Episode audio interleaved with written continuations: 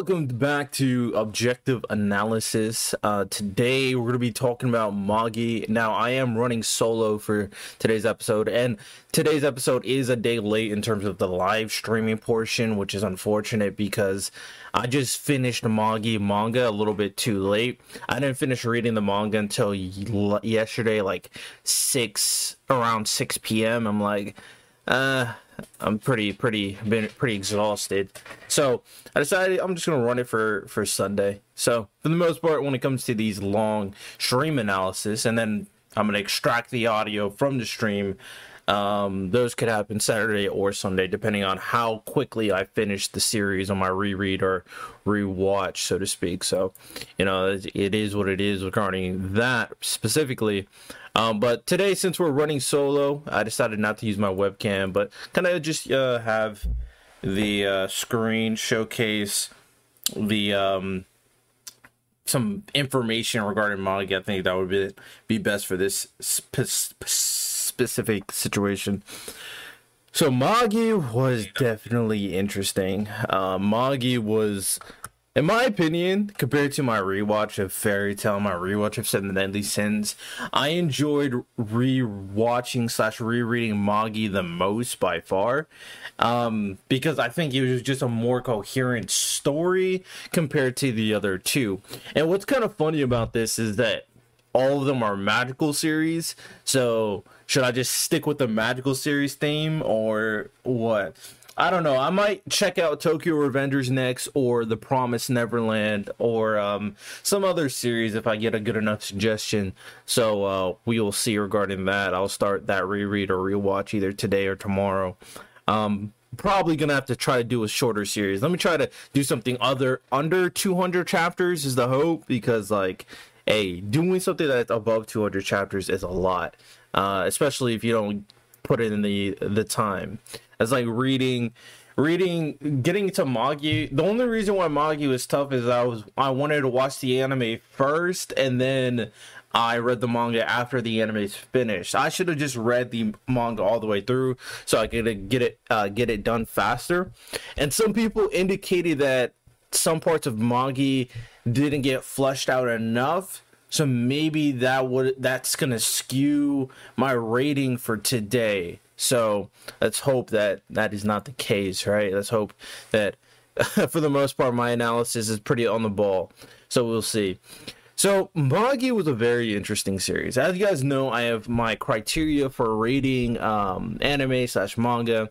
I'm gonna be judging the plot, the characters, the setting, the theme, the overall theme, and the art or animation, depending. For the most part, I'll probably just stick with the art because I'm going to be reading a lot of these manga. Unless the series doesn't have a manga, then I'll be reading the animation, right?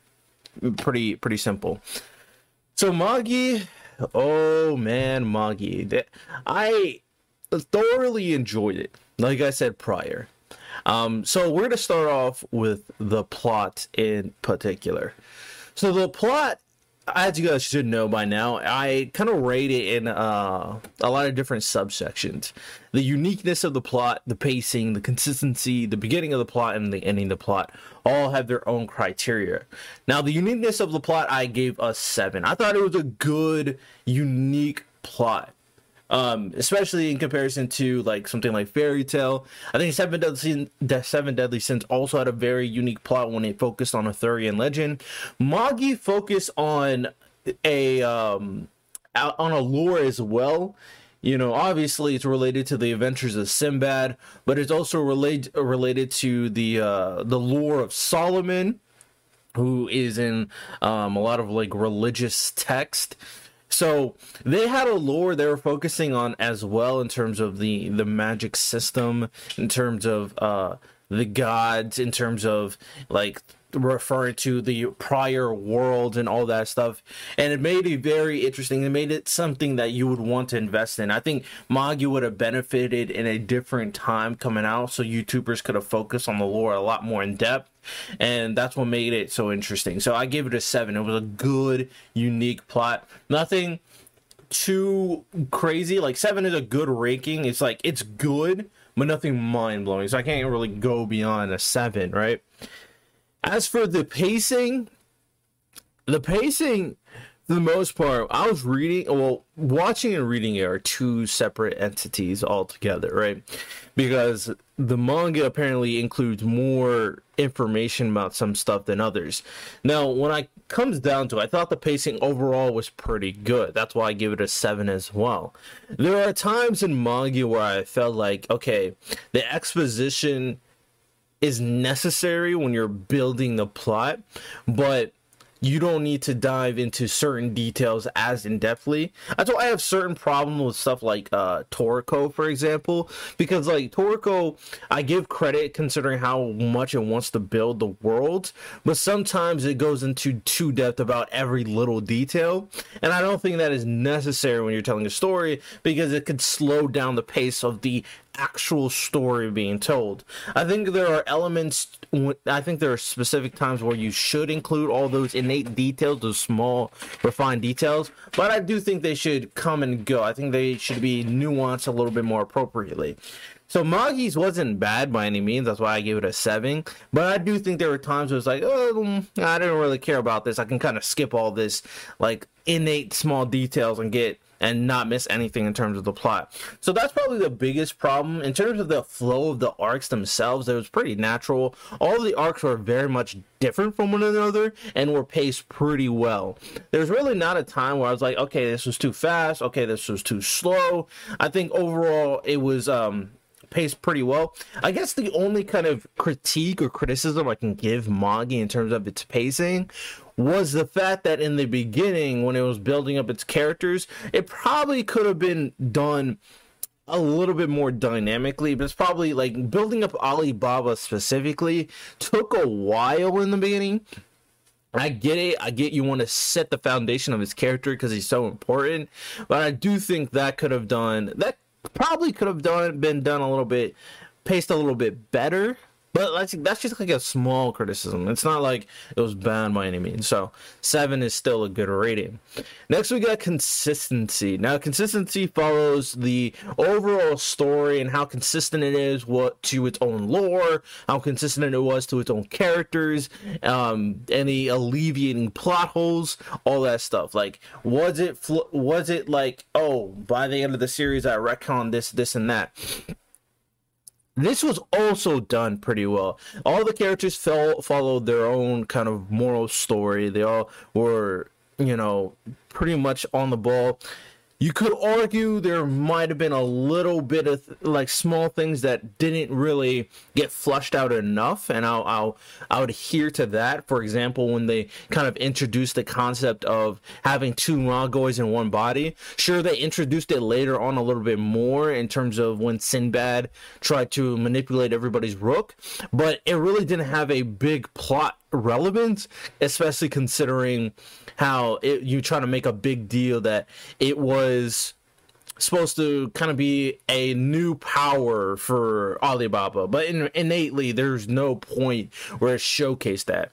It showcased that it was a detriment. It showcased that it was a problem, right? And other characters kind of benefited from this plot point more, even though Alibaba was the one to introduce, because he had the rook of Kasim and himself in his one body, but nothing really came out of it. You know what I'm saying? So you could go to that.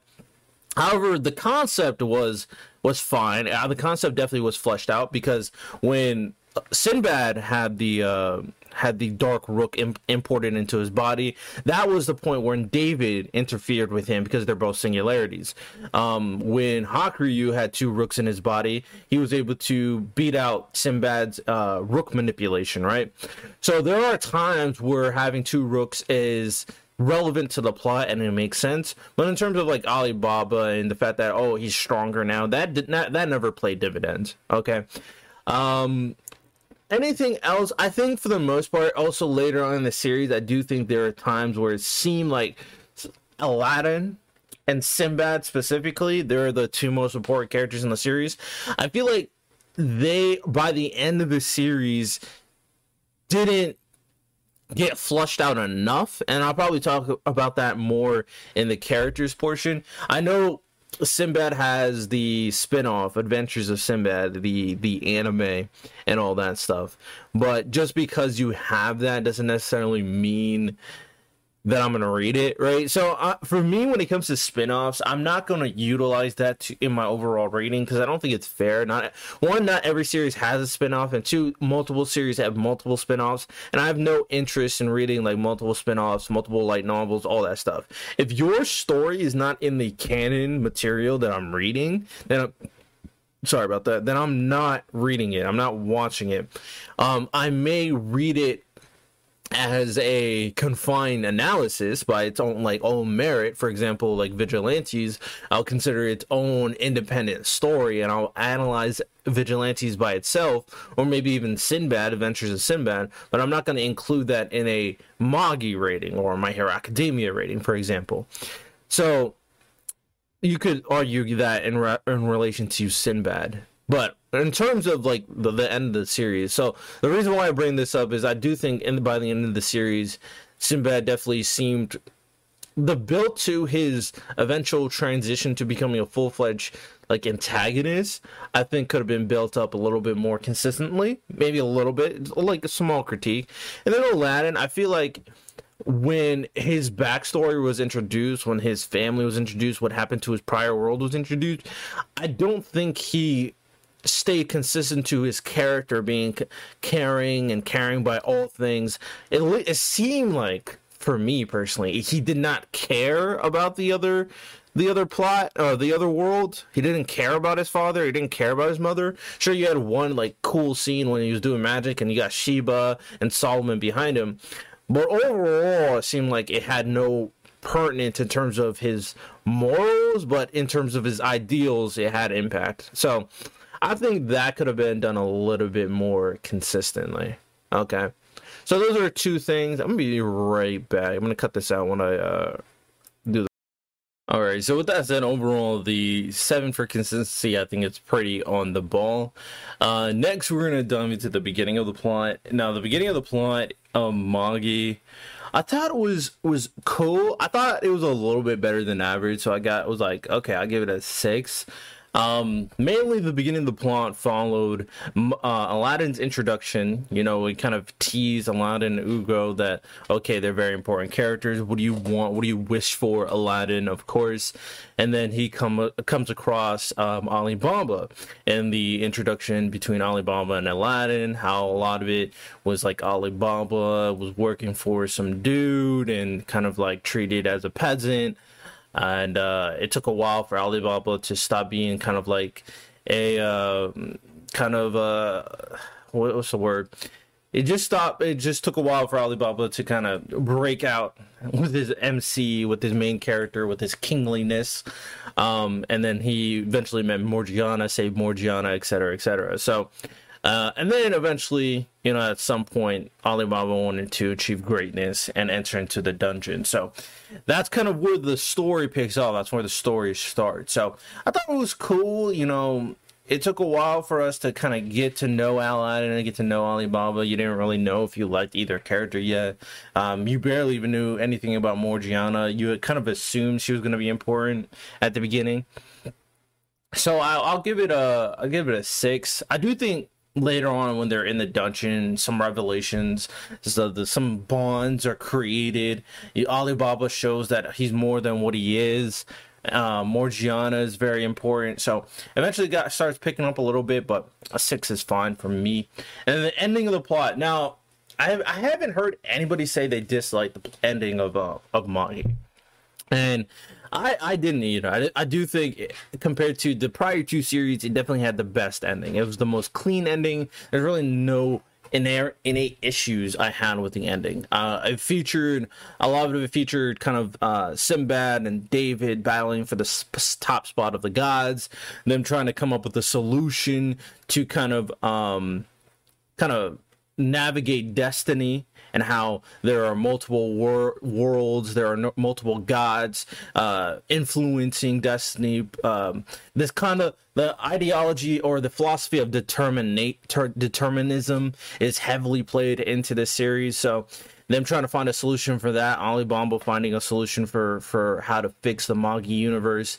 and then the battle with David and Sinbad, Alibaba protecting people. We got everybody coming together at the end after they get everybody comes around, and then Aladdin taking out David for good and all that stuff. So I think it all came together. Sure, they lost like all the magic. I do think there are, even though I think it was a clean ending, what I mean by that is that they did what they had to do and they did it well, right? It was a good ending.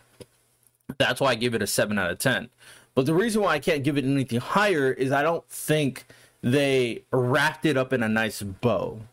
And sure, it's nearly impossible to get like that type of level ending. Like the only thing that comes to mind is Code Geass's ending, and I think it wrapped everything up in a nice bow.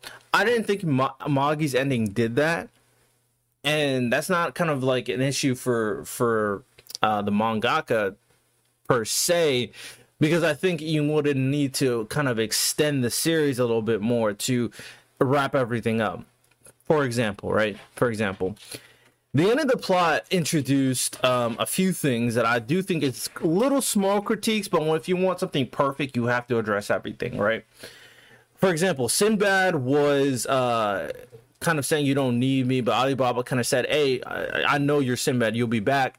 So that kind of leads into Sinbad eventually returning, but obviously we don't know if that'll happen because the series ended, right?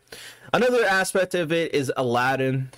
There was kind of a scene where Aladdin was kind of low-key flirting with Kyokuku, the water djinn user, and it definitely kind of hinted that, you know, that she's kind of like Sheba.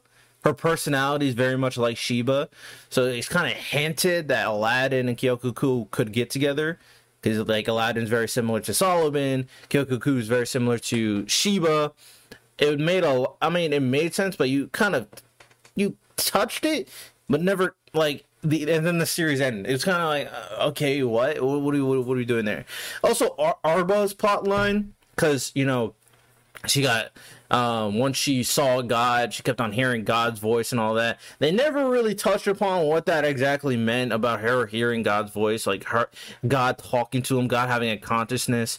They never really touched upon that. And after Alibaba came up with a solution and they defeated David, she's just there. Like, okay, what about her plotline? Did she forgive Solomon? Is she gonna stop? Like, they never addressed that either.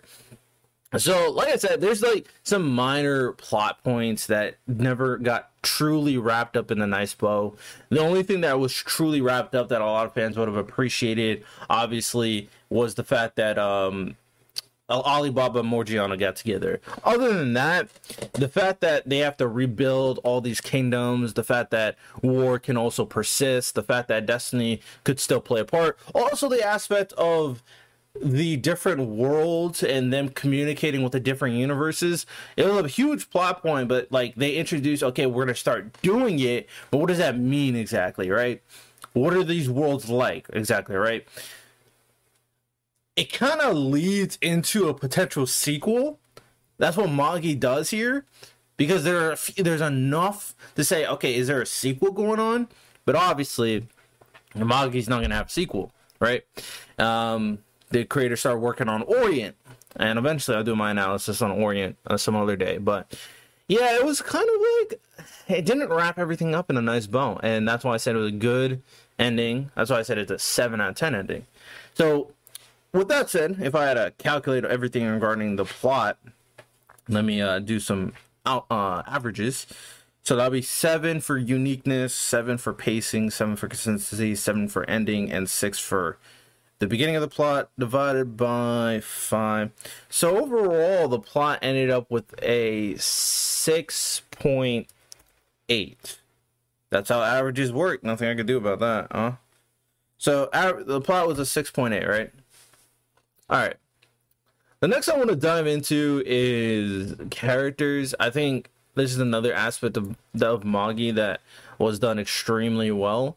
Now, for characters, they are also broken down in sub-criteria as well. Protagonists, antagonists, main antagonists, the villains in general, the main side characters. So those are important characters that's not like the main character. and then the side characters in general. Now, Magi did something very unique, right? Extremely unique, where this is the only series, like the other two series, people might want to try to say, okay, Meliodas and Elizabeth are main characters, but inherently, if you really think about it, if you really think about the story as a whole, Meliodas is the protagonist. Elizabeth has importance in terms of the lore of the world equal to Meliodas, but in terms of the perspective of the universe, in terms of the relevance and the roles that's been given to the main character itself, Elizabeth does nearly nothing in comparison compared to Meliodas. Now, Fairy Tail is another interesting story, but even that, compared to Natsu, Lucy does not nearly have as much importance as Natsu in terms of the overall plot, in terms of what he does in the story. Lucy's perspective is, it probably goes from the perspective of Lucy, but that doesn't mean she's the protagonist of the story. It's just her perspective of the story, right? Which is fine. You can do that. Now, Magi is a legitimate argument could be made that Aladdin and Alibaba are the main characters. I'll be honest, Magi respectively had 3 MCs. I disagree. I think it had 2 MCs. Sinbad was not an MC. He was not an MC at all. It had 2 MCs, Alibaba and Aladdin. It's actually not inherently just Aladdin. Initially, when I watched Magi the first time, and Sammy, if you want to join in the discussion since you watch Magi, let me know. Because, you know, I like to, usually I do these with someone who wants to bounce off ideas, but initially, I thought it was just Aladdin's perspective. I thought it was Aladdin's story, but once I rewatched and reread it, Alibaba is just as important. Like, Alibaba and Aladdin have equal importance. I think that is a definitive thing to say for me, because sure, Aladdin was the person who introduced the story, and there's a large portion of, like, in terms of the Madno Satat arc, it was on Aladdin's perspective. But at the end of the story, Alibaba carried the entire final arc. He was the one who came up with the solutions at the end. He was the one that influenced Sinbad and Aladdin. He was the one who created who met with the other universes, and he basically saved the world. That's what Alibaba's did. Aladdin chose Alibaba to be just as important as him. You said you'll join. All right, let me do this. But I could see, like I said, I can see why people would say Aladdin based off initial interpretation, but I think you can't say that. I don't think you can honestly say Aladdin is the like sole main character, for example, because without Alibaba, the story literally does not move. I guess you can't say. I guess that's not a good argument to make, but Alibaba's influence is like right there. Let me introduce Semi. Yo, what's up, RT? What's good, bro? All right. So yeah, I was just reiterating that after I did my reread, I think you legitimately have to say Aladdin and Alibaba's importance are equal. I don't think you can say Aladdin's importance is above Alibaba's. Initially, I would think so, especially if you only watch the anime. But if you like read the entire story, oh, can you not hear me? Am I muted? Can you hear me? Oh, I was muted. My bad. No, it's cool. All right. So basically, what I was saying is, I think for the most part, you can't say Aladdin and Alibaba are not equal. I think they are legitimately equal in their importance and their relevance to the story. I think if you only watch the anime, then saying Aladdin's the most important is fine. But if you read the entire story afterwards, then I don't think you can say that. I think they're legitimate, like, this both equally as important. I think they're both main characters, protagonists. Yeah, because I remember when I first like got introduced to the anime, like it was so Aladdin based, where you would just think like, okay, this is just nothing about. Everything is about Aladdin and him trying to just uncover the truth along the way. But when I doubled back and read the manga, I was like, bro, Alibaba plays so much. I feel like Alibaba played more bigger roles than Aladdin did in some cases. Oh yeah, the final arc of Magi, Alibaba will carry that arc. Like he literally saved the world. It was Alibaba's story at that point. Even, I mean, the Manda Shotat arc, where it was with the magicians, that was Aladdin's arc for sure. Like, we know that. And the arc after that, he told the truth of, like, Solomon. Like, that had nothing to do with either of them.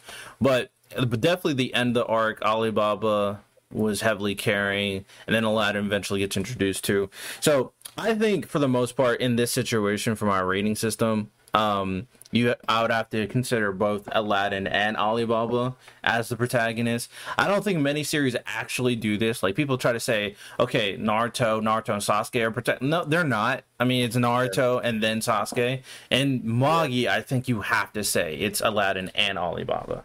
Like, they're both equally as important. And you said three. Who's the third? I don't know who the third would be. Okay, so midway, I would say midway-ish through, right? When we started getting the whole shindig, right, with the Coat Empire, I really like how they introduced Hakuryu into the story and how they implemented him as a reverse Alibaba in a way, because he was so struck on like, bro, I don't like how things going in the Cold Empire, like at all. I want to make a change, but I don't know how to even make a change. And then everybody's throwing in their suggestions and everything, and it's like, bro, the Cold Empire is still in shambles. So for that good little portion, we got nothing but like the Cold Empire and Hakuryu and his resolve and how they was even going about it, and then. Even after that, it was still a little bit about him and Judar,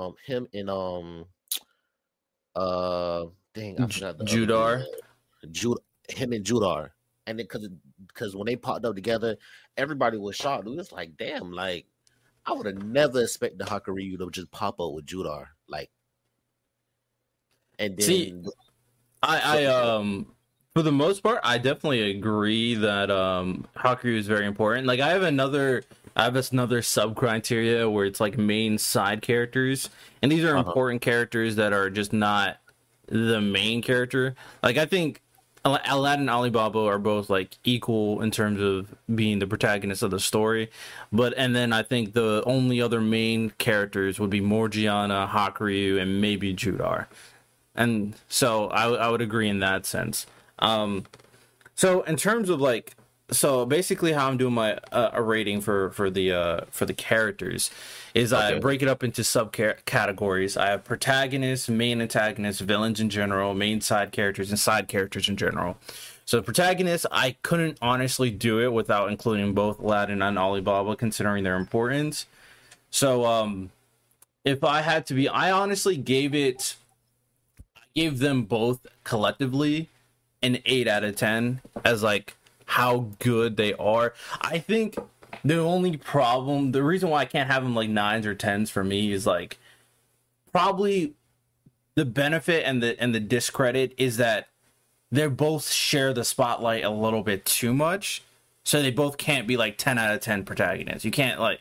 So I think that's the only problem I have. I think they just weren't flushed out enough. Which is tough to say considering they were fleshed up a lot. If you're thinking about like 10 perfect main characters or like close to perfect main characters, you would need the entire spotlight. And obviously Aladdin and Alibaba didn't get that because they shared the spotlight together, which is fine. You can tell your story that way. It doesn't make it bad. But that's why I said it was an 8 out of 10 collectively for Aladdin and Alibaba. Just because I think they just weren't fleshed out enough individually. Yeah, I get where you're coming from, and I'm perfectly fine with them not being no 10 out of 10 MCs, because that, like you said, they both shared the spotlight in different arcs and different time periods, because it was a lot of things within Magi that didn't have to correlate with Aladdin at all, and I was perfectly fine with it correlating to Alibaba or Hakuryu or Morgiana at that time period, you know. But I definitely like the diversity in Magi, where they was able to even balance out two main characters perfectly fine. They didn't even have to be perfect, you know. So yeah, exactly. That's why I said 8 out of 10. And then for the main side characters, might as well touch upon that as well. I had Hakuryu, Morgiana, and Judar potentially. If Judar is questionable whether or not he's like a main side character or not, but you may be able to include him. But at the very least, Morgiana and Hakuryu for sure. And I also gave them 8s too. I think that Hakuryu's story was excellent. Like you said, he was the antithesis of Alibaba, so to speak. He was the kind of the opposite of Alibaba, and he kind of bled into that outrage. And then Morgiana was one of the good female leads we had in anime and shonen. She developed very nicely. She had her own character. She was super strong, while still having a compassionate side, especially for Alibaba. So I gave them an 8 out of 10. So I think for the most part, the main character group that Magi introduced was all done very, very well, and was very fun to watch. Now, I'm actually curious on your answer to this. So for the main antagonist, it was hard to consider, and eventually what I said for main antagonist is like very similar to the protagonist. You really can't say it's one person. I think you have to say the main antagonist was both David and Sinbad. Yeah, I think you kind of have to say that, because Sinbad influenced the entire series. His influence was there from the beginning. And even though he was a nice guy, he was on the protagonist side, everything he did for himself at the end of the day. So he never technically was on Alibaba's side. What he wanted, or Aladdin's side, what he wanted is them to be on his side. Yeah, that's what he wanted to do the entire time. And then David, because of the Solomon stuff, because he was the final villain, and because even he had some influence on Sinbad, but for the most part, they were both their individual characters doing their own individual things. So do you agree with Sinbad being one of the main antagonists of the story? Definitely. With Sinbad, what I do like, even though him and David correlate to each other a lot, I like the fact that they're their own entity at the end of the day. Like you were saying that, granted, Sinbad was a nice guy in his own right, but he was selfish, you know. And it was basically like the sense of like, it's my way or no way at all. Like, it's either you join up with me, and I understood why. And the more that you go back and or either read or watch the story and how he would just build his house, it's like, bro, he was really like recruiting. He was really recruiting people, saying like, "Yeah, it's you either on my side or you're gonna be against me, and you're not gonna like being against me." Yeah, I mean, there are aspects of Sinbad that really plays into a god complex. He was super narcissistic and all that stuff. We all know this, but he had reason to be, and that's kind of like in part to like his own story. So one of the things that I considered that would have been perfect for Magi and perfect for Sinbad's character, because he's arguably like he's an amazing character. He's one of the greatest characters we've seen in terms of writing, but there are still aspects of him that's not flushed out enough, very similar to like Alibaba and Aladdin. And he has his own story. I think personally The Magi would have benefited so much if they created a prequel of Sinbad before Magi, set up Sinbad's story first, set up how he became who he became, and then dive into the Magi universe, and then after like once the Magi, because they did it's a spin-off and everything, but yeah, I don't think it hits the same because it's a spin-off. Not everybody wants to check it out necessarily, and I think Even though Sinbad's a great character, the problem with it is, like, by the time Magi kind of started dying down, you introduced this spinoff, but, like, the hype already died down. If you introduced Sinbad's prequel story before the Magi story, you would have been able to establish Sinbad very quickly, his whole entire story, and then him turning into the antagonist would have made a lot more sense. I think most people understand what he's been through from Magi, but we didn't get it fully flushed out. We didn't get the entire story. We didn't get hit all the ups and downs of Sinbad. So I think that's kind of one of the detriments of Sinbad as a character. It's a small critique, but I think it would have helped a lot for his character. Yeah, it was definitely like a how they released it, because it was like Magi, then the spinoff. Like you were saying, I would have preferred, this me as well, I would have preferred the spinoff or just a prequel about the ups and downs while including the adventure of Sinbad as well. They could have definitely fleshed that in. It could have been 24 episodes. That's fine.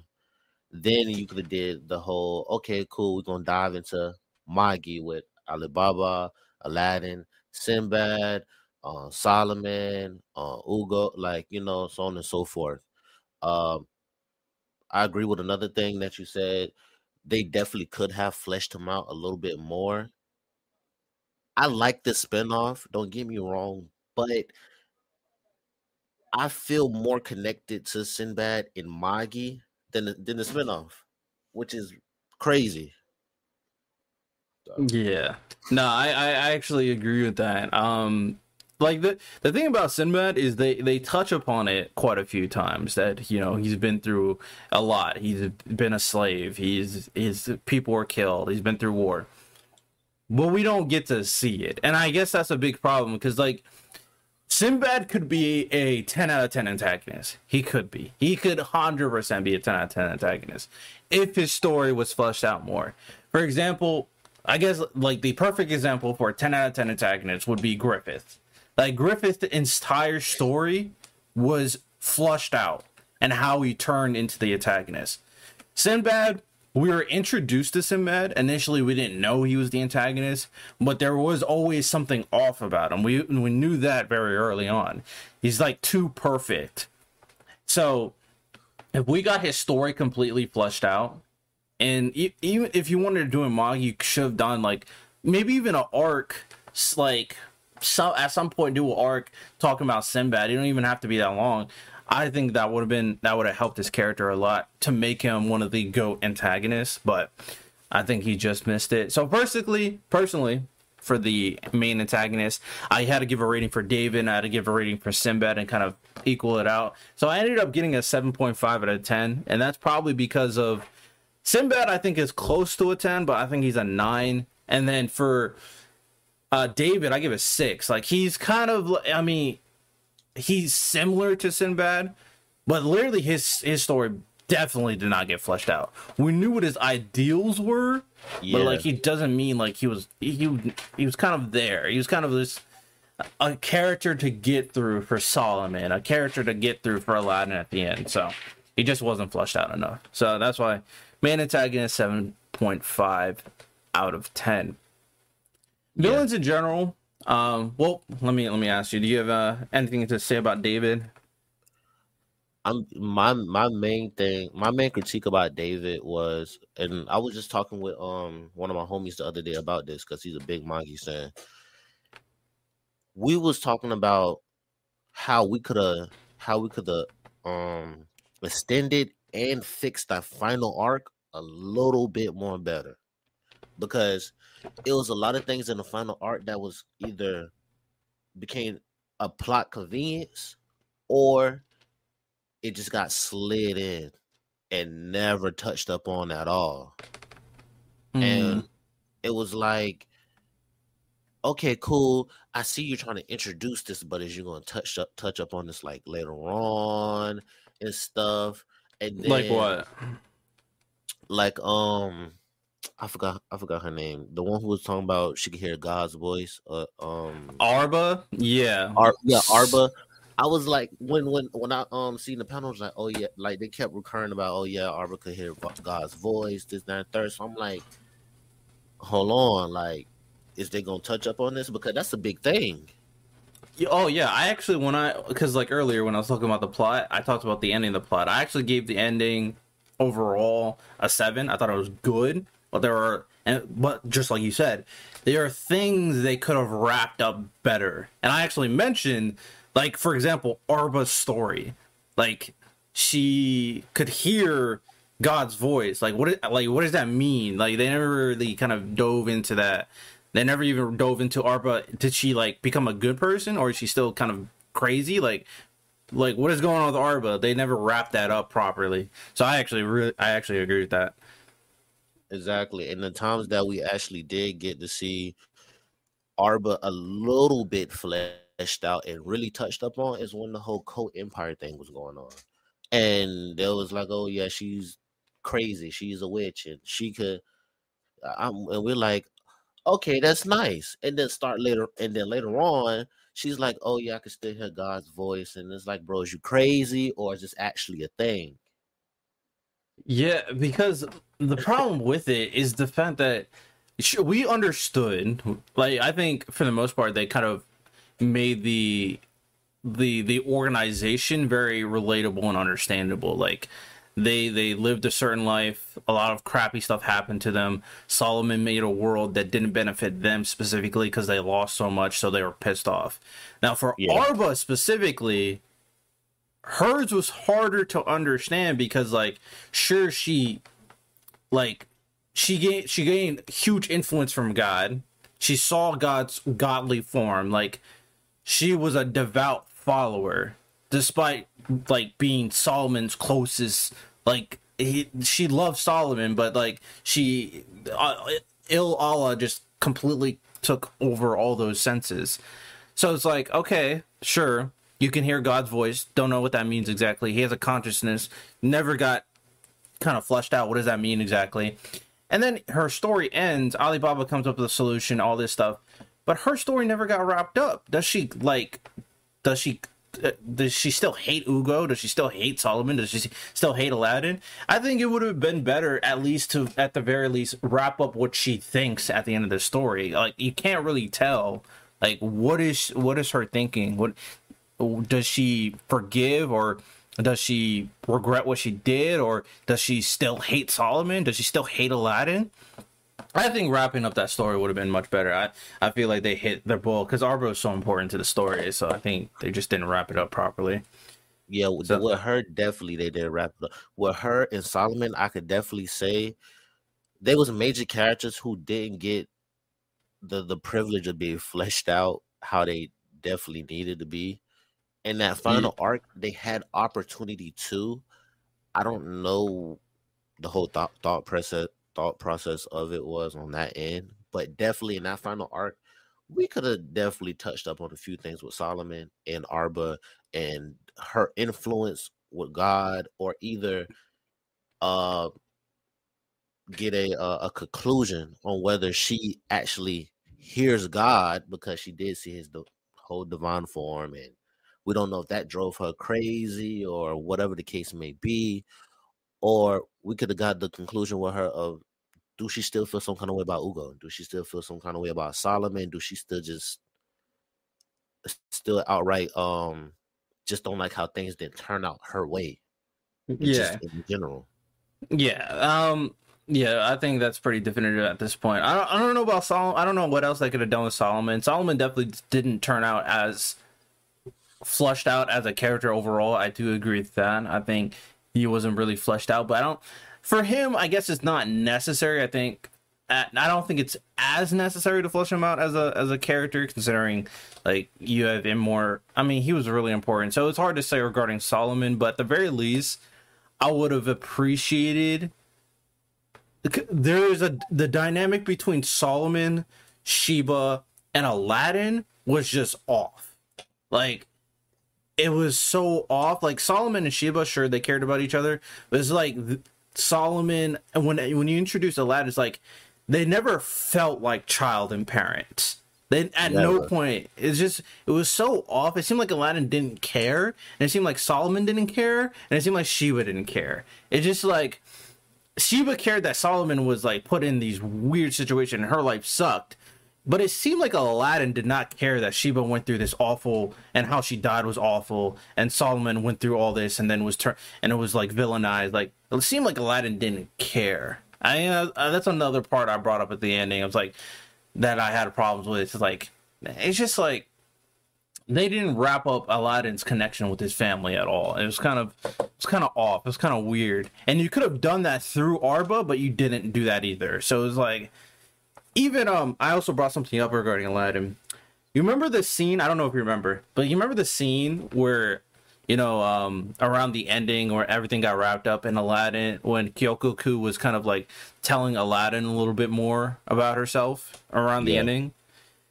It seemed like they were trying to set up that Aladdin and Kyokoku was going to get together, but never touched upon that at all. It's like yeah, oh, I know what you're talking about. Yeah, it was such a weird scene. It was like, okay, because Kyokoku actually, in terms of her character, is very similar to Sheba, but it's like, you try. What are you trying to do here? Because you're not. You just introduced, and then she said blah, and then they left. Like, okay, what? Like, what is going on in this little circumstance? Exactly. I know exactly what you're talking about. And another thing is that she resembles Sheba in some ways that it's like, it's like, you could almost say like Sheba is living through her. Like, like they have so many correlations. It's crazy. And what I definitely would have liked with that ending is you could have definitely put Aladdin and Kyoko, like you could definitely put them together. No problem. We already got Alibaba and Morgiana. Like, and yeah, it was so obvious that Aladdin felt something in that situation. It was just such a weird scene. So that's like I said, I thought it was good. Like, it was clean. But there are so many things they could have wrapped up better. But those are like, in my opinion, I think those are like small criticisms. That's why I don't think you can say Magi had a bad ending compared to like other endings. But I do think they could have done things a lot better. Yeah, that's my thing too. I feel like they could have did like just a few things here and there a little bit better, especially going into the conclusion. But overall, the ending is it's really not that bad. Yeah, honestly. It was pretty clean, especially when you compare it to so many other endings in Shonen. Like, it was pretty clean. Like, it did what it had to do, and it did it well. Okay, so diving into the villains in general, that would have to include Arba. That would have to include the mage at that wizard school. It would have to include... Yeah. Who else would be a villain? That's like Kasim. I think for the most part, Magi had pretty good villains with fleshed out stories. Some other villains, I think the problem with Magi is like they didn't have enough like major villains in a sense. I think they had villains, but there were also not villains. Yeah. Like Kakeru was a villain, but not a villain. The wizard, the only one that was like a villain was like Arba, really. Arba, yeah, basically. So I think that's the biggest problem, because everybody else who was kind of like evil and was like a villain, like they didn't have a lot of relevance. Overall, I thought it was good enough though, so I gave it a 7 out of 10. I think the villains did their jobs per arc; they're good enough. Yeah, I feel like that's fair. 7 out of 10. That's pretty fair. A lot of people don't get 7 out of 10. Yeah, Magi. That's when I finished. Like, Magi was good, bro. It was definitely good. Okay, side characters in general. Magi has a lot of good characters. Koen, Koha, Kyokoku, freaking Sinbad's people, Jafar, Draken, Sharkin, Yamreha, Tidus. Like, a lot of interesting characters, a lot of important characters, a lot of characters you can adamantly root for, a lot of characters that have their own individual personality, a lot of them developed. Like, Magi did its job. It had a lot of good characters that the main cast could feed off of, and I think that was good. I gave him a 9 out of 10 for that. I think they were pretty good. I think they had a good enough collection of characters for me to be happy. 9, for maybe me, 8. For me, I could definitely do 9. And it's for the sole reason of a lot of series can't juggle a lot of characters like that. Oh, exactly. A lot of them, like, for perfect example, My Hero Academia struggles a lot with flushing out the side characters. It struggles a lot. Like, it's literally just Deku, Bakugo, and Todoroki, and then all these other characters are borderline irrelevant. Except like All Might, maybe. What'd you say? I say basically like fill-ins. Like, you got your, like with My Hero, they got their strong three side characters or main characters they want to focus on, and then everybody else is like the fill-ins. Exactly. My Hero struggles a lot with it. So that's why I said Magi does an excellent job with fleshing out its characters, making them all interesting and important. Like, Magi does an amazing job. Okay, so with that said, let me do some averages. So protagonist got an 8. Main antagonist got a 7.5. Villain in general, 7. Main side characters, 8. 9. Divided by 5. So we got characters, 7.9 out of 10 is a total rating. All right, let's move on to the setting, which is like how the world is made. Yeah. So the setting features, for shonen, I'll include the power system if it's like a battle shonen, but like you got the lore, slash history, the power system, and the geography. Now, the lore of Magi is very extensive, and I thought they did an excellent job continuously bringing it in. Especially when the backstory was eventually introduced. They introduced God, the world, how it was made, the djinns, the dungeons, magic. Honestly, like, I thought for the most part it was done extremely well. I think when you finish Magi, like, would you say there's any holes that you have in terms of the lore and history? Do you think there was anything that was like blatant, like, okay, I didn't understand this? To be perfectly honest with you, and this is me, from the world building to the power system, I like the fact that it stuck to that foundation from beginning to end. Like, nothing then felt like it was really pulled out of the air and just added in, and now you got to figure out, like, does this correlate to this, or this does this?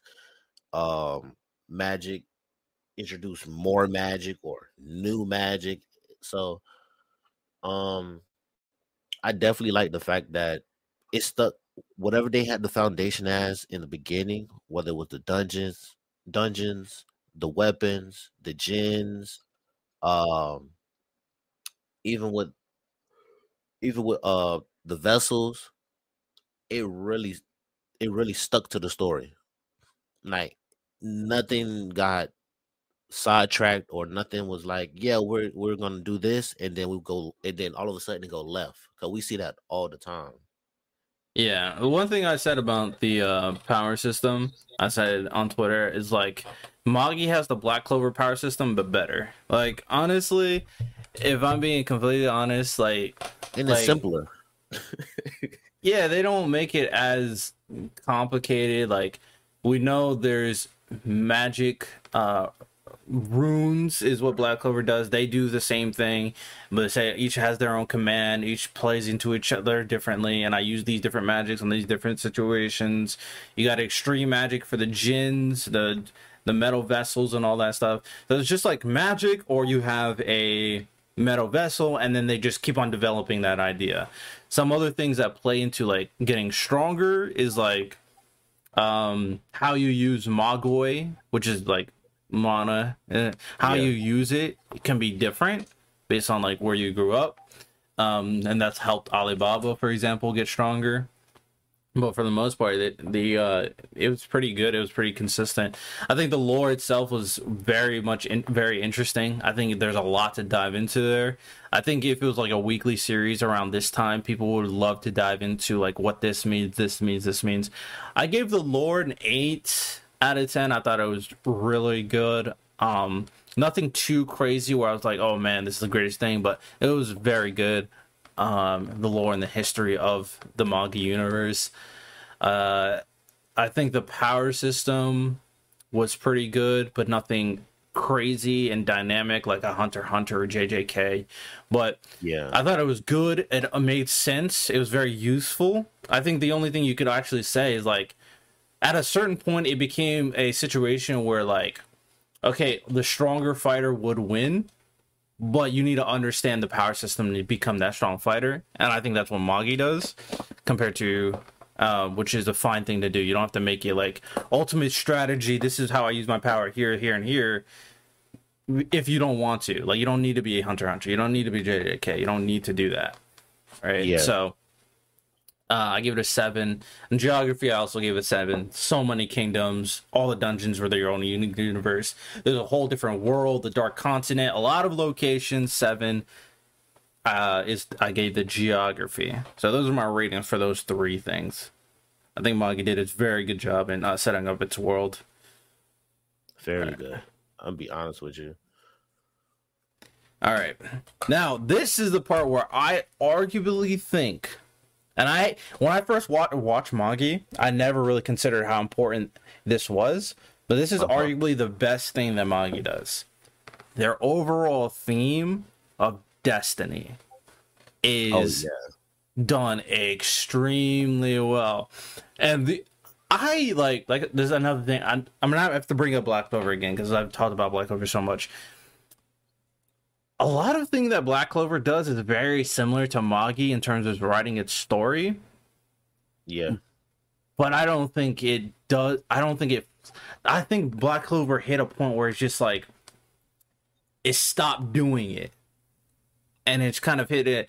That's why it kind of stopped focusing on fate. It stopped focusing on destiny and started doing something a little bit different. Whereas Magi, from the beginning of the series to the series conclusion, the overall theme of destiny was a huge component in the entire universe and all the characters. You want to say anything about destiny? I'm gonna be honest with you. Right. And I like the fact that you was you brought up Black Clover because they have a lot of similarities, like a lot. I like with Magi, I like the fact that destiny and fate played a big part within this entire story, because at any given second, right? Prime example, when Alibaba died, right? And he was going for that good time period. We seen a drastic change in the story. And like when I say a drastic change, it felt like characters was really like doing their own thing. Like things went completely left. We seen how Sinbad changed the entire dynamic. He was like, oh yeah, y'all have to put y'all weapons here. Y'all can't even use them. This is how we're gonna run a society, this, that, and the third. And it's like all of this changed, like this much changed because one character died. And I like the fact that even with Sinbad and Alibaba, I like the correlation of how like they have the best of interests, but it's not. I like the fact that it sticks that they're gonna go there, they're gonna handle it their way. And one is not going to influence the other to change at all. Whether it's like, oh yeah, I feel like I'm going to do this. And then Sinbad like, no, you can't do it like that. And Alibaba's like, oh, well, you're right. It was never no situation like that. I like the fact that Alibaba even contested with Sinbad and like, no, you're wrong. I can find a way. Well, at the beginning, Alibaba was definitely just like agreeing with Sinbad. Yeah. And it wasn't until he developed a lot more. I can kind of hear myself, by the way. Oh, wait. I got you. All right. So it wasn't until he developed more as a character, which is, this is what character development is, learning, developing as a character. It wasn't until then when he returned, he had the confidence. He had the personality. He had the understanding for him to challenge Sinbad in that way. Because like you said, the importance about destiny and how Alibaba and Sinbad kind of portray destiny is very interesting. Sinbad is an individual where he will he can say he can see destiny, but he's an individual that is so great, so perfect, the embodiment of a king, that he will take control of destiny and influence everybody around him to follow the destiny that he wants them to follow. Whereas Alibaba is completely different. He's an individual that even if he sees destiny, his choice is to include everybody equally and have everybody choose their own destiny and work together to make a better path for the future. So that's why the disconnect between Sinbad and Alibaba happens, and both of them went through very terrible things as an individuals but came to different conclusions, which is why Aladdin choosing Alibaba as his king's candidate was so important. And that's why when Yunnan chose Sinbad, he decided to leave Sinbad because he sees that Sinbad is just a different individual.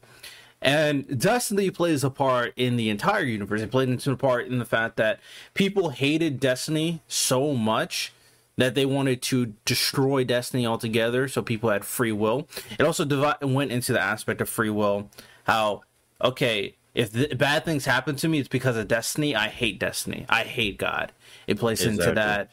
It plays into the fact that, okay, only people who are given noble birth and live a good life, they have good destiny, while I have bad destiny. That's not fair. Utilizing destiny as the overall theme, it's able to touch upon so many things in terms of God, free will, determinism, all those aspects, and then coming up with a final conclusion that Alibaba came with. That's like what makes a good theme a good theme. What makes something like a really good writing is how much that overall theme you can connect to the real world, because a religion in the real world, destiny, free will, the aspect of living for yourself versus living for other people, is stuff that people struggle with today. So Maki does it so well. Even their conclusions, even hard to really... Alibaba's conclusions really hard to think to kind of come together officially, because it touches upon different universes and how everybody needs to come together and someone needs to kind of be that beacon to prove that it can work. But it's a solution that people understand and people respect. I respect it as well. I think it's a very good solution to come up with. So, yeah Magi killed it. They killed their theme. They killed it. With their theme, they definitely, as the series progressed, they kept building on top of the theme. It never like deterred over time. And that was another thing that I liked on within the series, because it wasn't just Alibaba and Sinbad. Like, we even seen this with Aladdin and Judar. We even seen this with Alibaba and Hakuryu. We even seen this with Morgiana and how but her backstory about with the Dark Continent and her people, how they was oppressed and everything, and because we even seen it. I believe it was in the anime when Morgiana found met one of Sinbad's household vessels, the one that was for the same Dark Continent. She lit up. She was like, "Oh my God! Like, I thought it was no more of us." Like, she thought she was probably the only one left. She met him. She's like, "Oh yeah, it's a possibility.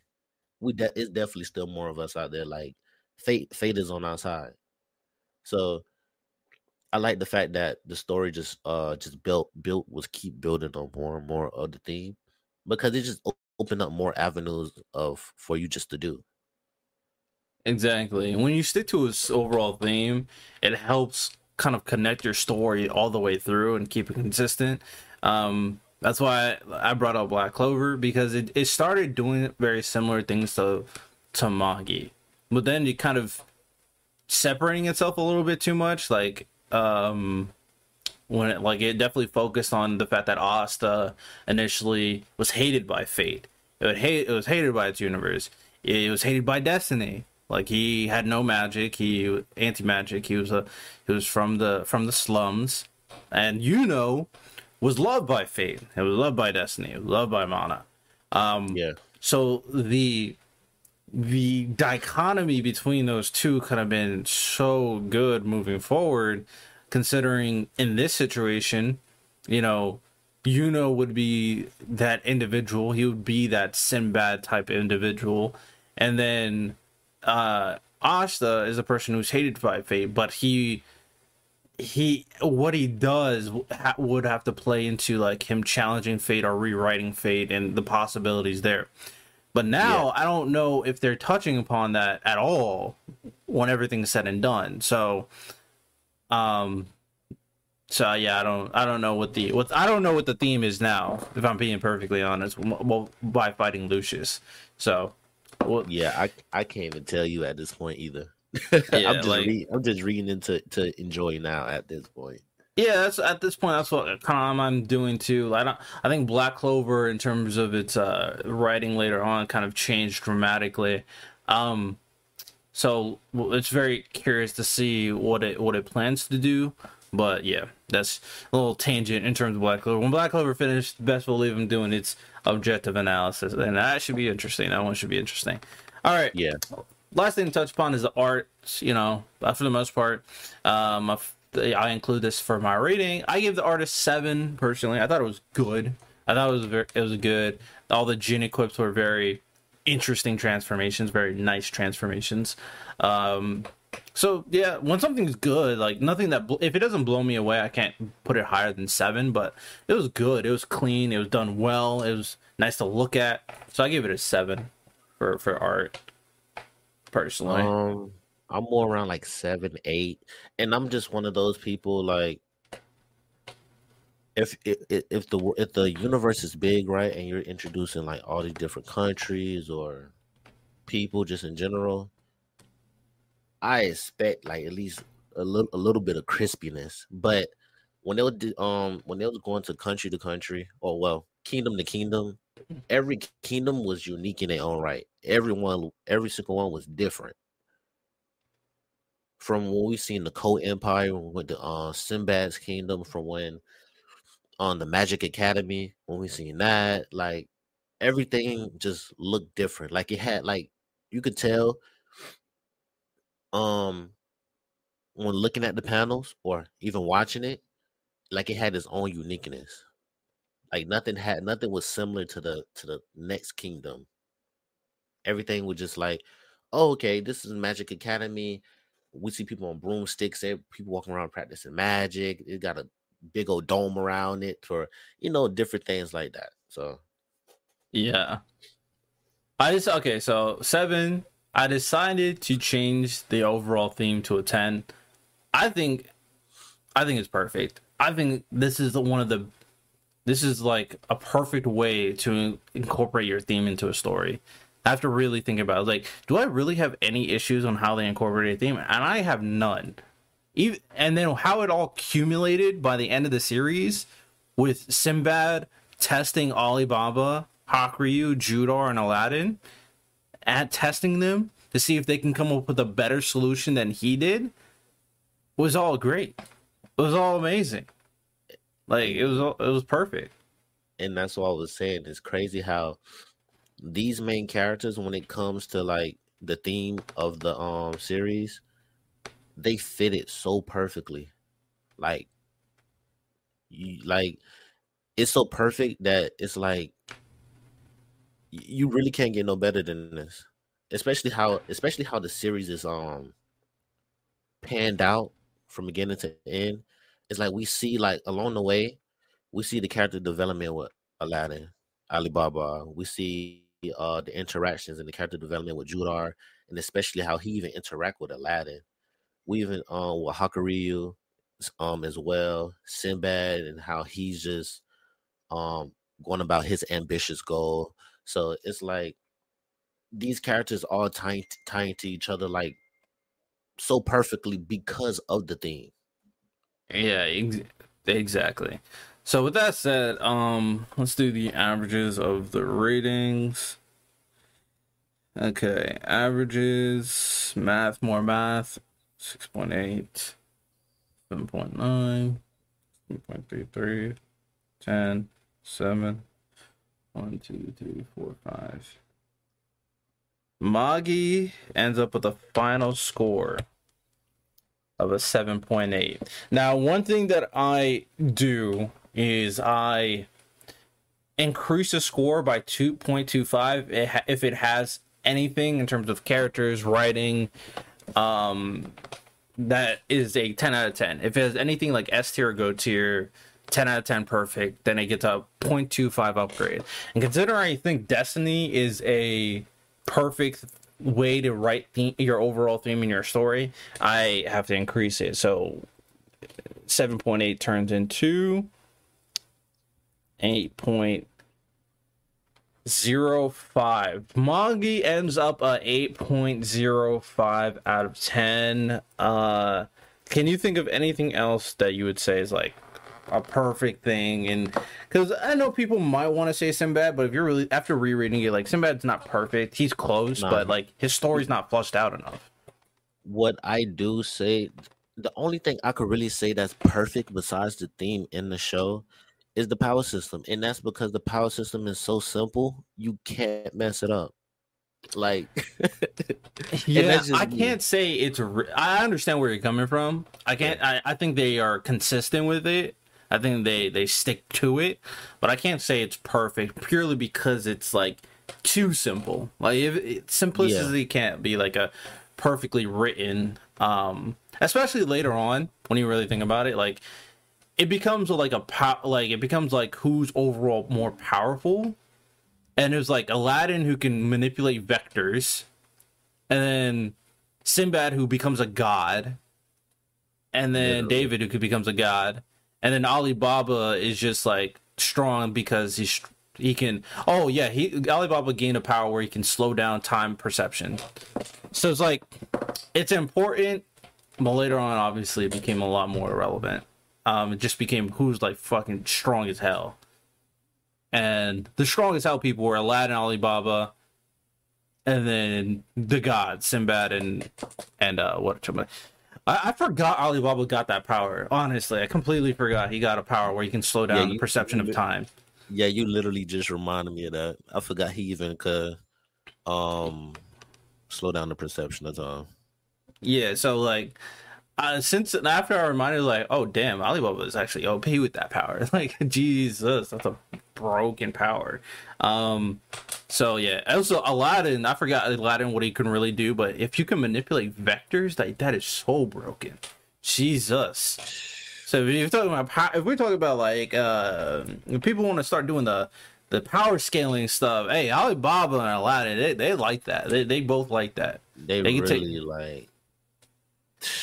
It gets crazy with it. Yeah, it definitively does. I didn't know for sure, but after rereading it, Alibaba is definitely the strongest metal vessel user by the end of the series, and then Aladdin is the strongest non-god, and then Sinbad becomes a god. So it's like, okay, all right. It's crazy how Alibaba really rose through the ranks in metal vessel users, because before he was barely scraping by. Yeah. You gotta respect. I mean, that's partially because he died and came back to life, but only Alibaba probably could do that because of his personality. So it's like, yeah, it is what it is. And then, even without god powers, Sinbad versus Alibaba would actually be very interesting. But there. Aladdin is the strongest character in the series. I think Sinbad even said, "Yeah, I can't beat Aladdin." And so Aladdin becomes broken. Aladdin. Jesus.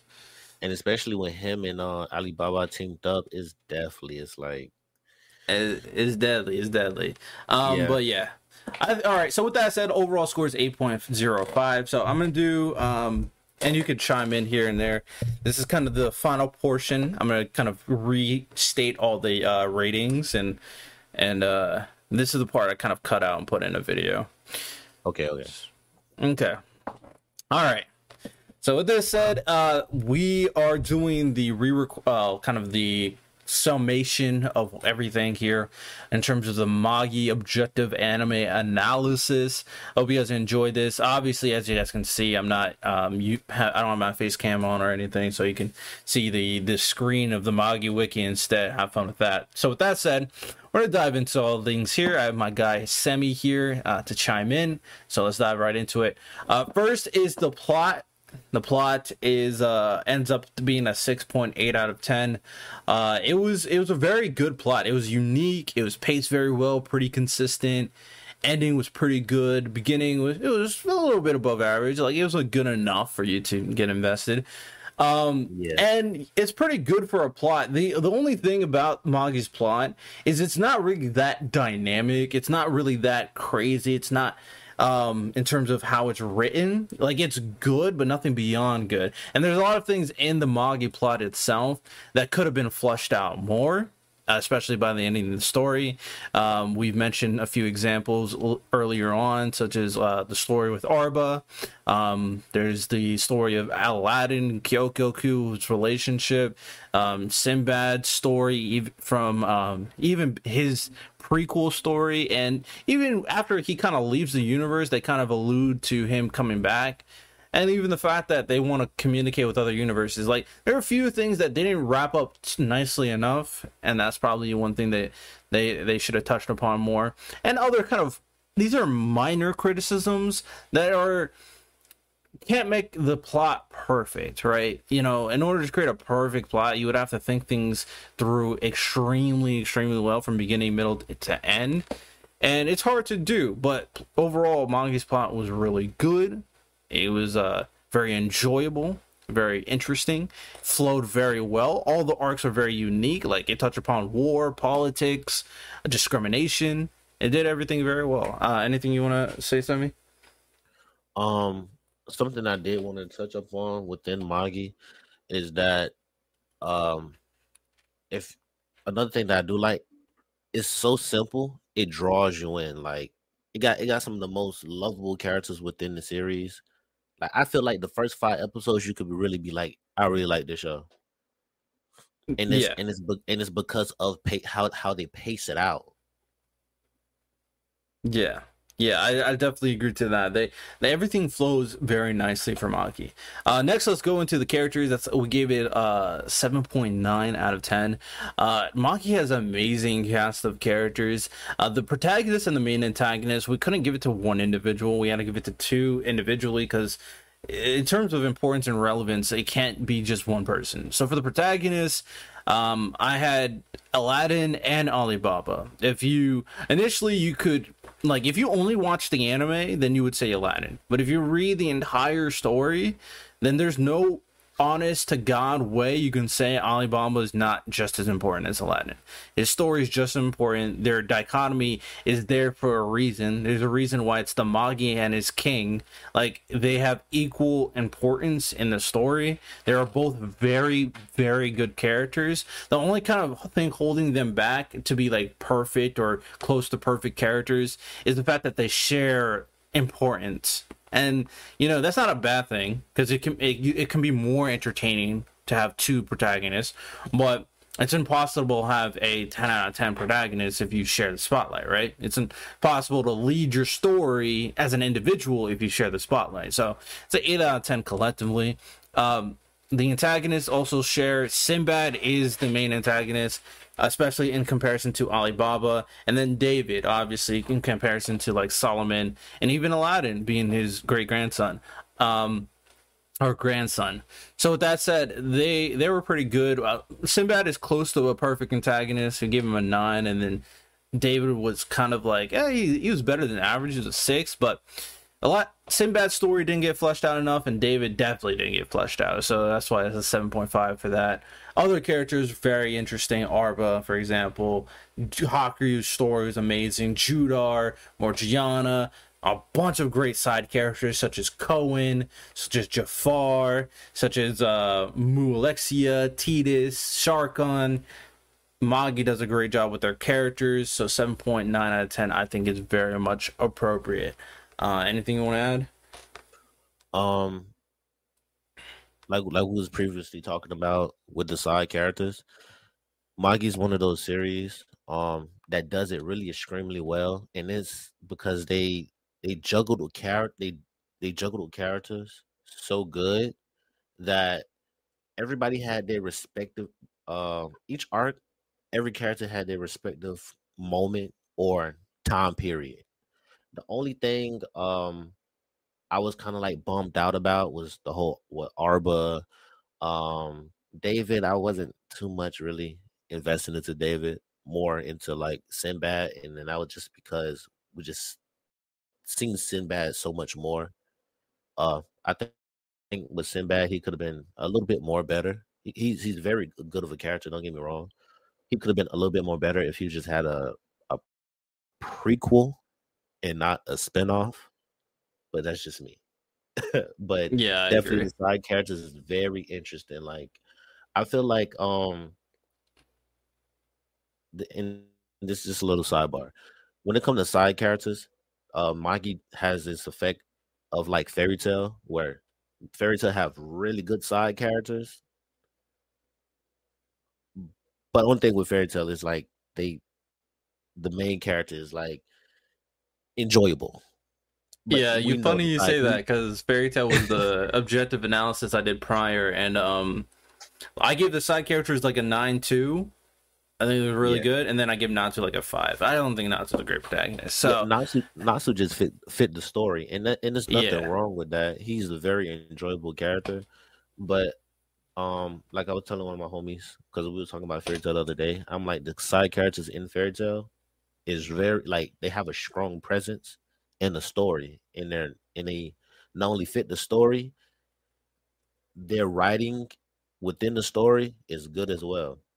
Exactly. I agree with that. Yeah. So Magi is what has the Fairy Tail effect. Like, they have some strong side characters. Like, it just fit the story. Yeah. And we even mentioned, like, we even try to drew a comparison to like a series that doesn't do it well. And eventually I'll do my objective analysis on My Hero once it finishes up. But My Hero doesn't do like side characters well at all, because they don't really focus on them, they don't flesh them out, they don't make them relevant. So Magi is one of those series that does it extremely well, make them very interesting, and it really doesn't take too much away from the protagonist. So, it's just a way to write your story, especially considering Magi had 369 chapters. Like, My Hero, what chapter is it on right now? My Hero, I believe it's on, like, I just seen it. I know Black Clover's in the 300s. I don't remember. Is My Hero also in the 300? I think so. Yeah, if you're in the 300s, matter of fact, it's 371. Okay, you have more chapters than Magi. If you're in the 300s and you cannot flesh out your side characters, that's a problem. I'm just saying, that's a problem. Okay, with that said, setting. So setting was the lore, the power system, and geography.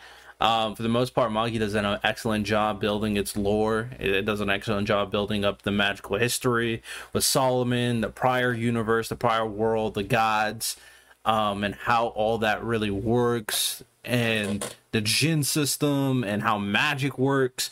And even the geography is delved into, like, people visiting different kingdoms, different countries. So they do it all very well. It's all good. And I don't think, for the most part, people think you have to make it overly complicated. And in reality, you do not. Magi does not do anything that makes everything overly complicated compared to, like, in terms of a power system, compared to something like JJK, Hunter x Hunter, even something like World Trigger. Like, it doesn't make it... And making it complicated is also not a bad thing, by the way, because it makes it interesting. But you can make it interesting enough, good enough for it to be understandable and usable. And that's what Magi's does. Like, magic, the utilization of magic, the utilization of mana in general in terms of Magoi and Ki, the utilization of Jin metal vessels and its household vessels. Like, all of that, not complicated, very usable, very consistent, which makes it good. And same thing with the lore and the history. The only thing I want to point out for the lore, I do also think, which is really nice that they could have fleshed out more, is the origin dragon. They could have fleshed that out more. What's going on with that? Like, it's cool, but like, they could have fleshed it out more. And the Fonalies, like, okay, they're red lion, sure, super strong individual, sure.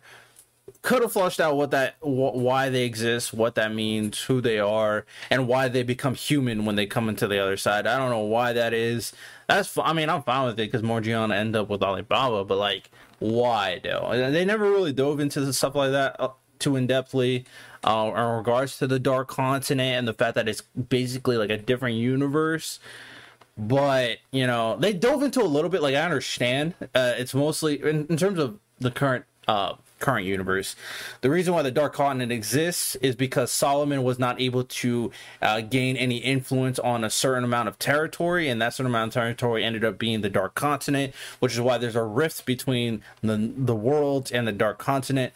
However, I think they could have dove into it a lot more. So overall, the setting ended up being a 7.33 out of 10. Anything you want to add?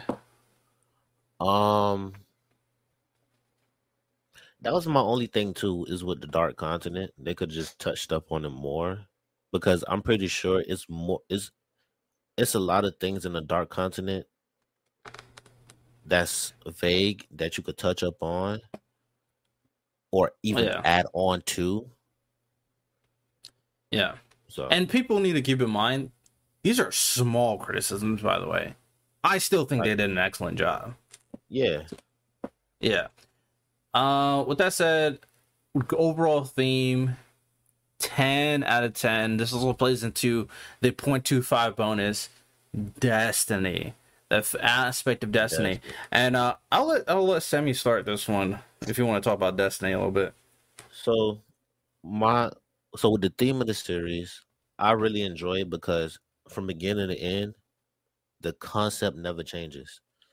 And it either affects you on a lower degree, whether you're just a commoner, a slave, within the story, or a metal vessel user, or even a god's candidate or god, right?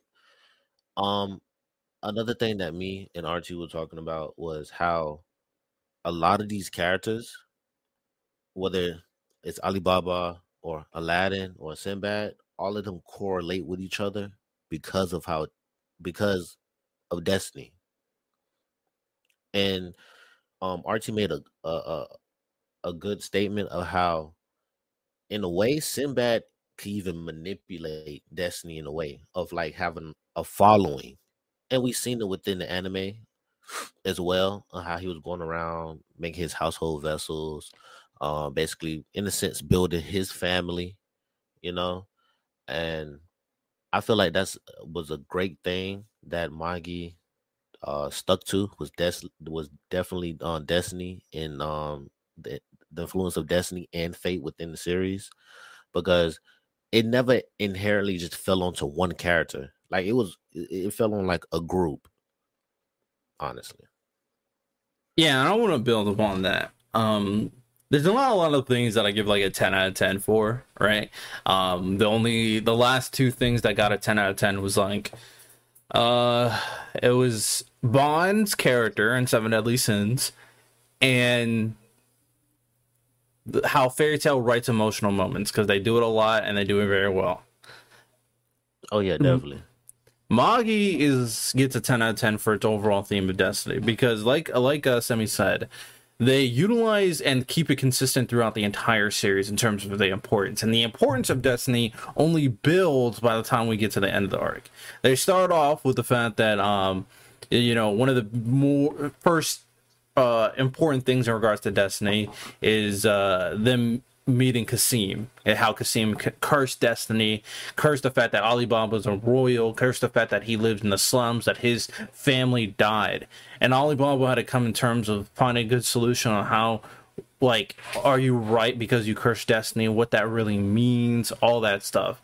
So that's the first time where Alibaba and Aladdin and Destiny was truly challenged. Now, the thing about it is very interesting, is that Aladdin, because of where he came from, because the moment he gained Solomon wisdom, his opinion falls very much in line with Solomon's, and the fact that people should have the right to choose their own destiny as an individual, and that's it. God shouldn't influence the destiny at all. People should have that free will.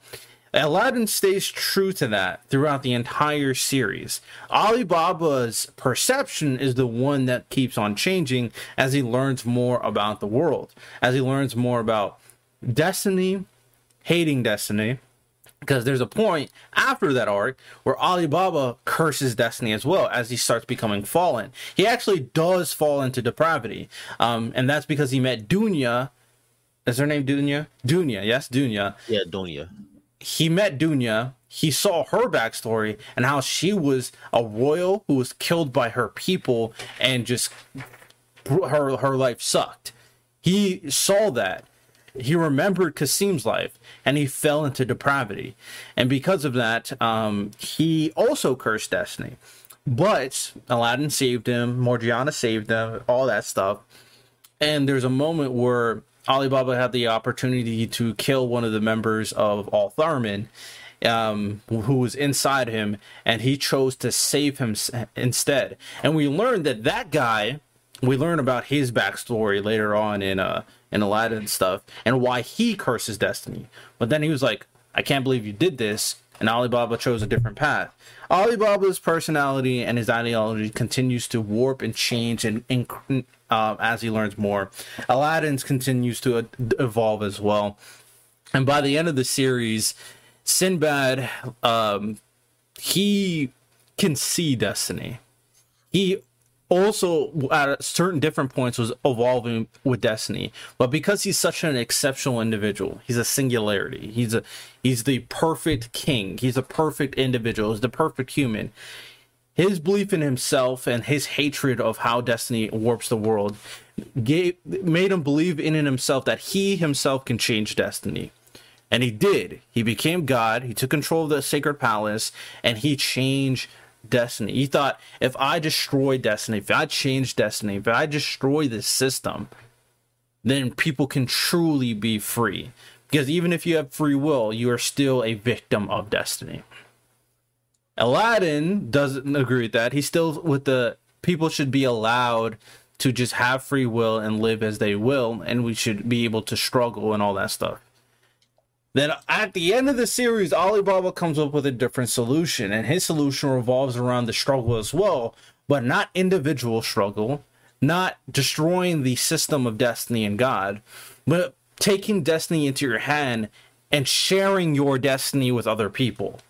That is the solution Alibaba came with, and that is the solution that everybody else agreed with. Sinbad agreed with, Aladdin agreed with, and even Arbo was like, really interesting. So it all came to a conclusion from beginning to end, and the impact of destiny.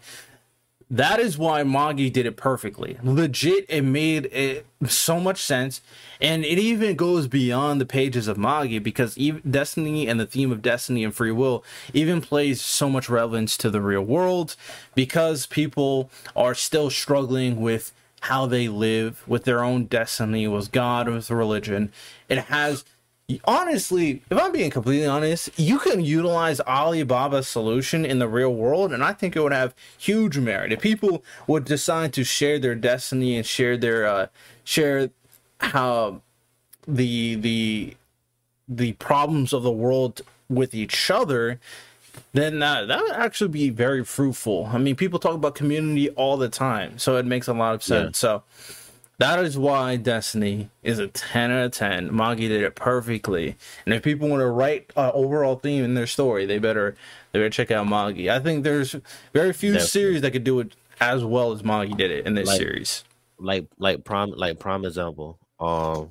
Just to add emphasis on what you were saying, it's a lot of series that have tried to touch upon Destiny and fate, and they either did it decently, or it wasn't like a hit or miss. For me, Magi is one of those series, like, when it comes to destiny and fate, it's literally perfect, because it could apply to a series in real life, what Archie was saying. Because, for example, with Sinbad was basically like, no, I'm going to have basically control of everything, and I'm going to basically make it a way. It's not a choice. This is what's going to go on, and we're not going to, this ain't going to be no less fortunate. Aladdin was basically like, no, it is a choice. And Alibaba was like, listen, we can make it a way of, I can share my blessings, or I can share my fortune, knowledge, or whatever the case may be. And we build up on that. And it's crazy, because in the series, that's literally what he was doing. You remember when he died and came back to life, he went back to that country. He basically fixed a whole entire political situation. And it took him a minute. Well, it was more so the economic situation. He went to the Ko Empire and fixed it. Yeah, like he literally fixed the economic situation. And granted, it took time, but he literally showed like Sinbad is like, bro, listen, it's ways to this. It don't have to be your way. But if you feel like it have to be your way, then I'm gonna go against your way and I'm gonna show you. Yeah. Overall, Destiny's perfectly done in terms of Magi, and it deserves credit for it. Last but not least is art, for the most part, is pretty good. Give it a 7 out of 10. Really not much to say regarding that. It's not perfect, but it is good. So with that said, the final rating ended up being an 8.05 because we gave a 0.25 bonus for having a 10 out of 10 in terms of Destiny. Other than that, there's really nothing else that I can give 10 out of 10 for Magi. So 8.05 is the highest rating so far. Since we've done... in comparison, it's kind of fun. I only did 3 series so far that are all magical series. So this is the highest rating so far. Seven Deadly Sins had a 6.65 out of 10. Fairy Tail had a 6.35 out of 10. And then Magi had an 8.05 out of 10. So I think so far these ratings are perfect, personally. And as I said before, I keep on saying 5 is average. So if you're above average, that means you're better than average. So no, just saying. Exactly. So next series, I don't know what I'm going to do. I don't know if I want to do Tokyo Revengers because I know the final chapter is coming out next week. Next week. Promised Neverland, give it a reread. I know I had huge issues with the ending of the manga the first time I read it. I'm going to give it another chance with its new analysis mindset and try to see if I can come out with it with a different understanding. And then I don't know, maybe another series. Maybe I'll even read a canceled series like Red Hood and kind of give it a reason why it kind of flopped. So we will see. So I hope you guys enjoyed. Y'all have a good one. Take care and peace. All right, that is the end of the stream, and people listening on the podcast format, rated 5 stars, listen.